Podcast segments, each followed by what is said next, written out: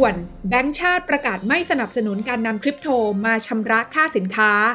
เรื่องนี้ถือเป็นเรื่องใหญ่แล้วก็เป็นครั้งแรกนะคะที่ธนาคารแห่งประเทศไทยนั้น ออกมาเปิดเผยถึงแนวทางการกำกับดูแลที่ชัดเจนมาก ต่อเรื่องของการนำสินทรัพย์ดิจิทัลมาชำระเงินค่าสินค้าและบริการ ว่า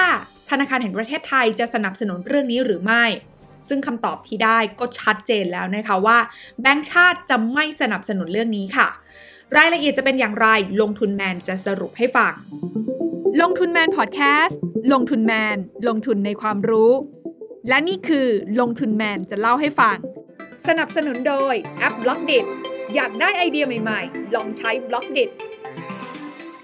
หลังจากในช่วงสัปดาห์ที่ผ่านมานะคะมีหลายบริษัทนั้นออกมาร่วมมือกันกับ Exchange ซื้อขายคริปโตเคอเรนซีในไทย โดยได้ร่วมกันประกาศให้สามารถซื้อสินค้าและบริการของบริษัท ได้ด้วยคริปโตเคอเรนซีนะคะแต่เมื่อช่วงเย็นที่ผ่านมาค่ะ ธนาคารแห่งประเทศไทยหรือว่าแบงก์ชาตินั้น ก็ได้มีการออกจดหมายประกาศที่มีเนื้อหาไม่ยาวมาก แต่ต้องบอกว่าทรงพลังมากนะคะ โดยเนื้อหาในรายละเอียดของจดหมายนั้นบอกเขาว่า ธนาคารแห่งประเทศไทยเนี่ยได้มีการติดตามการนำสินทรัพย์ดิจิทัลมาใช้ในรูปแบบต่างๆ อย่างต่อเนื่อง รวมไปถึงการนำสินทรัพย์ดิจิทัลไปใช้ในรูปแบบที่เป็นสื่อกลางในการชำระค่าสินค้าและก็บริการ โดยที่ผ่านมานะคะธนาคารแห่งประเทศไทยนั้น ได้มีการแจ้งเตือนเป็นระยะ แล้วก็ขอย้ำว่าธนาคารแห่งประเทศไทย ไม่สนับสนุนการนำสินทรัพย์ดิจิทัลมาใช้ชำระค่าสินค้าและบริการ เนื่องจากว่าราคาสินทรัพย์ดิจิทัลนั้นมีความผันผวนสูง แล้วก็ยังมีความเสี่ยงเรื่องของการถูกโจรกรรมทางไซเบอร์ ความเสี่ยงข้อมูลส่วนบุคคลรั่วไหล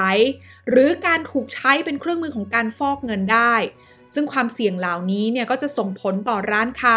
ผู้ประกอบธุรกิจ รวมไปถึงประชาชนผู้ใช้บริการให้ได้รับความเสียหายในระยะต่อไปได้ โดยธนาคารแห่งประเทศไทยนั้นยังระบุนะคะว่าหากมีการนำสินทรัพย์ดิจิทัล มาใช้ชำระค่าสินค้าและบริการในวงกว้างอย่างแพร่หลายนั้น ความเสี่ยงที่เล่ามาเมื่อสักครู่นี้ อาจจะส่งผลต่อเสถียรภาพของระบบการชำระเงิน เสถียรภาพของระบบการเงินของประเทศ และความเสียหายแก่สาธารณชนทั่วไปได้ค่ะ ซึ่งเรื่องนี้เนี่ยก็เป็นมุมมองที่สอดคล้องกันนะคะกับผู้กำกับดูแลในหลายๆ ประเทศ ทั้งอังกฤษสหภาพยุโรป เกาหลีใต้แล้วก็มาเลเซีย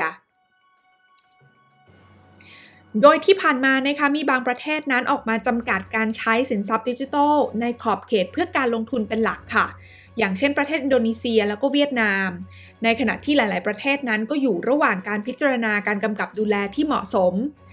ในปัจจุบันนะคะธนาคารแห่งประเทศไทยนั้นกำลังร่วมมือกันกับสำนักงานคณะกรรมการกำกับหลักทรัพย์และตลาดหลักทรัพย์หรือว่ากรตและหน่วยงานที่เกี่ยวข้องเพื่อที่จะพิจารณาถึงรูปแบบการกำกับดูแลการให้บริการรับชำระค่าสินค้าและบริการด้วยสินทรัพย์ดิจิทัล เพื่อจำกัดความเสี่ยงดังกล่าวที่ได้เล่าไปแล้วข้างต้นนะคะ โดยธนาคารแห่งประเทศไทยนั้นย้ำนะคะว่ายังให้ความสำคัญกับการนำเทคโนโลยีมาพัฒนานวัตกรรมทางการเงิน เพื่อที่จะเพิ่มประสิทธิภาพและความปลอดภัยของระบบการชำระเงิน รวมไปถึงการรักษาเสถียรภาพของระบบเศรษฐกิจการเงินโดยรวมค่ะ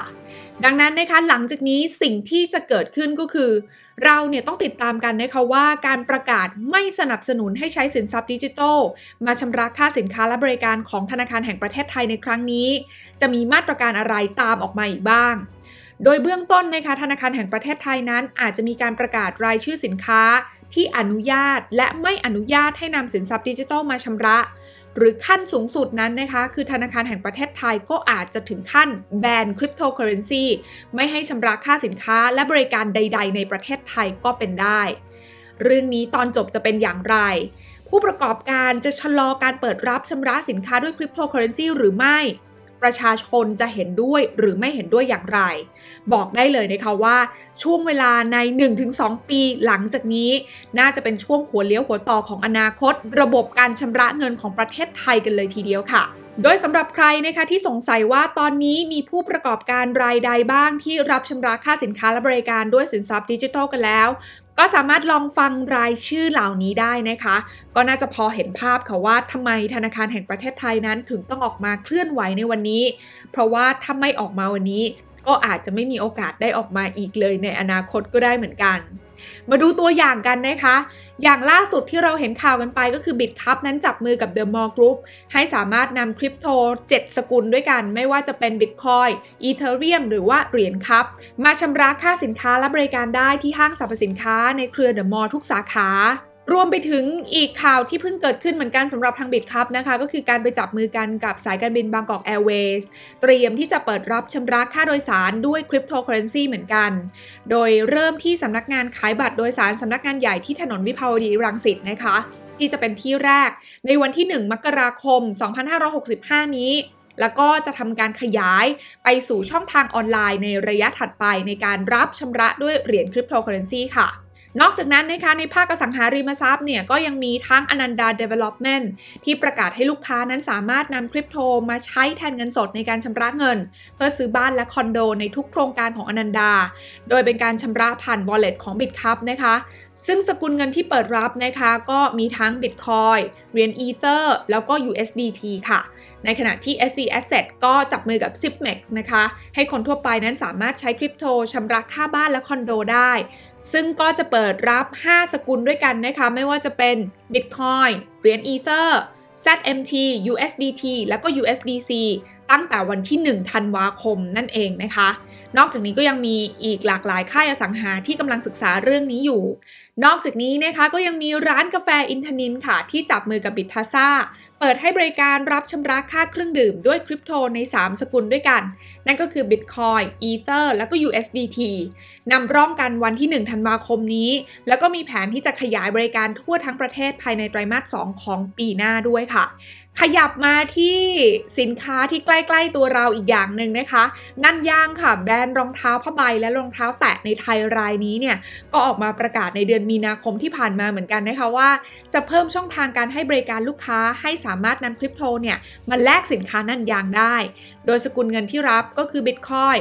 Ether และ LTC ในขณะที่ Major Cineplex นะคะก็ได้มีการเปิดทดลองใช้คริปโต แลกรับตั๋วภาพยนตร์ในเดือนมีนาคมนะคะ โดยเป็นการจับมือกันกับ Zipmex ทั้งนี้นะคะในระยะแรกเนี่ยเมเจอร์ก็จะเปิดรับสกุลเงิน Bitcoin แล้วก็จะเพิ่มสกุลเงินอื่นๆ อย่างเช่น Ether แล้วก็ ZMT เนี่ยในอนาคต ยังมีอีกนะคะอย่าง r e n a s o Motor ตัวแทนจำหน่ายและบริการหลังการขายรถยนต์ Lamborghini อย่างเป็นทางการรายเดียวในประเทศไทยเนี่ยก็ได้มีการประกาศรับชำระเงินค่าสินค้าและบริการด้วยคริปโตเช่นเดียวกัน โดยเป็นการร่วมมือกันกับ Zipmex นะคะ ซึ่งสกุลเงินที่รับเนี่ยก็จะมีทั้ง Bitcoin USDT แล้วก็ ZMT นั่นเองค่ะ จะเห็นได้นะคะว่านี่เป็นเพียงตัวอย่างเท่านั้น และหลังจากนี้เนี่ยถ้าใครได้ติดตามกระแสข่าวเรื่องของการรับชำระด้วยคริปโตก็น่าจะเห็นกระแสนี้มากขึ้นเรื่อยๆในบ้านเรานะคะ แต่การออกมาเคลื่อนไหวของธนาคารแห่งประเทศไทยครั้งนี้เนี่ยจะทำให้ภาพรวมของเรื่องการรับชำระด้วยคริปโตนั้นสะดุดไปขนาดไหน เรื่องนี้ต้องติดตามกันต่อไปอย่างใกล้ชิดเลยทีเดียวค่ะ กดติดตามลงทุนแมนพอดแคสต์ได้ทุกช่องทาง ทั้ง Spotify, SoundCloud, Apple Podcast, Podbean และ b l o g d i t